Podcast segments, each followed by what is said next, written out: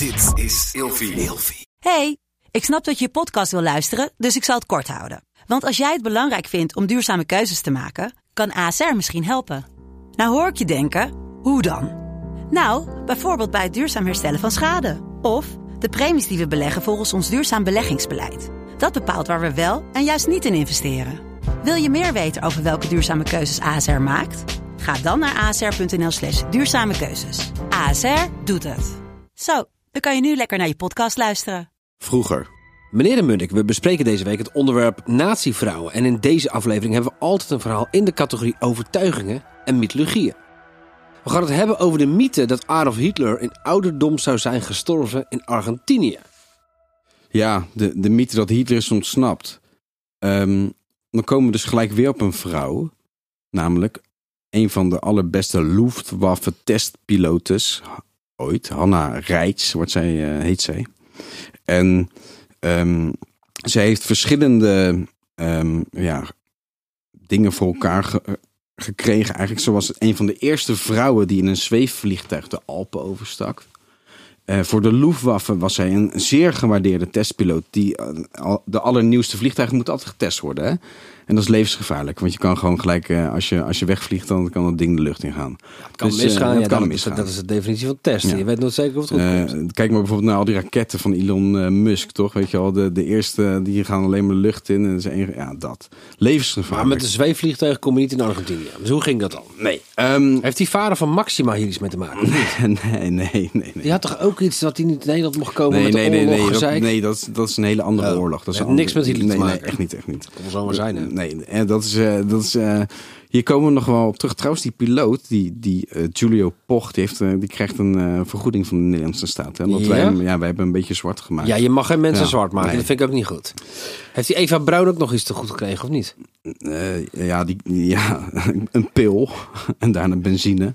Goed, Ja. Argentinië. Ehm Hanna Reitz, die heeft dus in de allerlaatste dagen... is ze met een vliegtuig Berlijn ingevlogen. Ja. Terwijl Berlijn in oorlogsmodus was. Dit denkt men, hè? Nee, dit is echt gebeurd. Oh.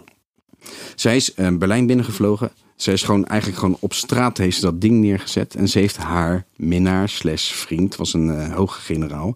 Die heeft ze eh, meegenomen. Dus eh, als het ware, ze komt even met een vliegtuigje aan, de koolsingel, ze Ja. stopt eventjes, je moet, instappen je en moet zien, er wordt over en weer geschoten. Het is één, grote pleurisbende, om Ik het zo maar te stoer. zeggen. En dan komt iemand aanvliegen. Ja. Die zet de vliegtuig neer, die taxiet even en die neemt haar, haar, ja, haar, haar lover mee. En ehm, ja, complottheorie-denkers, die, die, die denken dus dat ze niet alleen haar lover mee heeft genomen, maar ook Hitler. En dat zij, zij is de laatste die dus uit Berlijn wegvliegt. En eh, ja, ze is natuurlijk uiteindelijk... eh, je wil richting de Amerikanen. Je wil niet door de Russen gepakt worden, want dan gebeurt van alles met je. Nee, Maar ze- eh, uiteindelijk is ze richting de Amerikanen gevlogen. En ja, daar is ze ehm, ja, uiteindelijk natuurlijk gewoon opgepakt. Maar ook bij deze vrouw is ze weer zo bijzonder dat ze heeft allemaal boeken geschreven over haar leven tijdens de oorlog. En ze heeft nergens spijt van. nee, maar waar kun je spijt van hebben als testpiloot? Nee, maar met alles wat je weet. De holocaust. Alles. Al die doden die de nazi's op hun geweten hebben. Alles wat, wat, mensen zeg maar, ja, jou vertellen. En wat er is gebeurd. En zij zegt van joh, mij niet bellen eigenlijk denk ik of zo. Zij heeft zich op de vlakte gehouden. Een soort van, hè, wir haben es niet gewoest. Ik heb er niks van geweten. En ehm, zij ergerde zich zelfs zo kapot dat zij steeds ehm, hierop werd eh, ja, vastgepind. Dat ze naar Oostenrijk is uitgeweken en daar Oostenrijks staatsburger is geworden. Ze wilde geen Duitser meer zijn. Maar ik kan me voorstellen als jij testpiloot bent voor een leger en je land is in oorlog en de propaganda is goed, dat je misschien wel daadwerkelijk geen idee hebt wat er echt gebeurt. Een hele goede vraag dit. Een goede opmerking. Ik de- Propaganda is Nee, heftig, nee, hè? Ik denk dat je goed gaat op de flow. Ik denk dat je zo lekker bent van jezelf en van alles om je heen. Dat je geen weet of niet wil zien wat er eigenlijk ja, om je heen gebeurt. Nee, maar misschien zie je het ook niet. Nee, misschien had ze het echt in de gaten. Nee, kijk, als jij piloot bent en je houdt van vliegen, dan wil je alleen maar vliegen.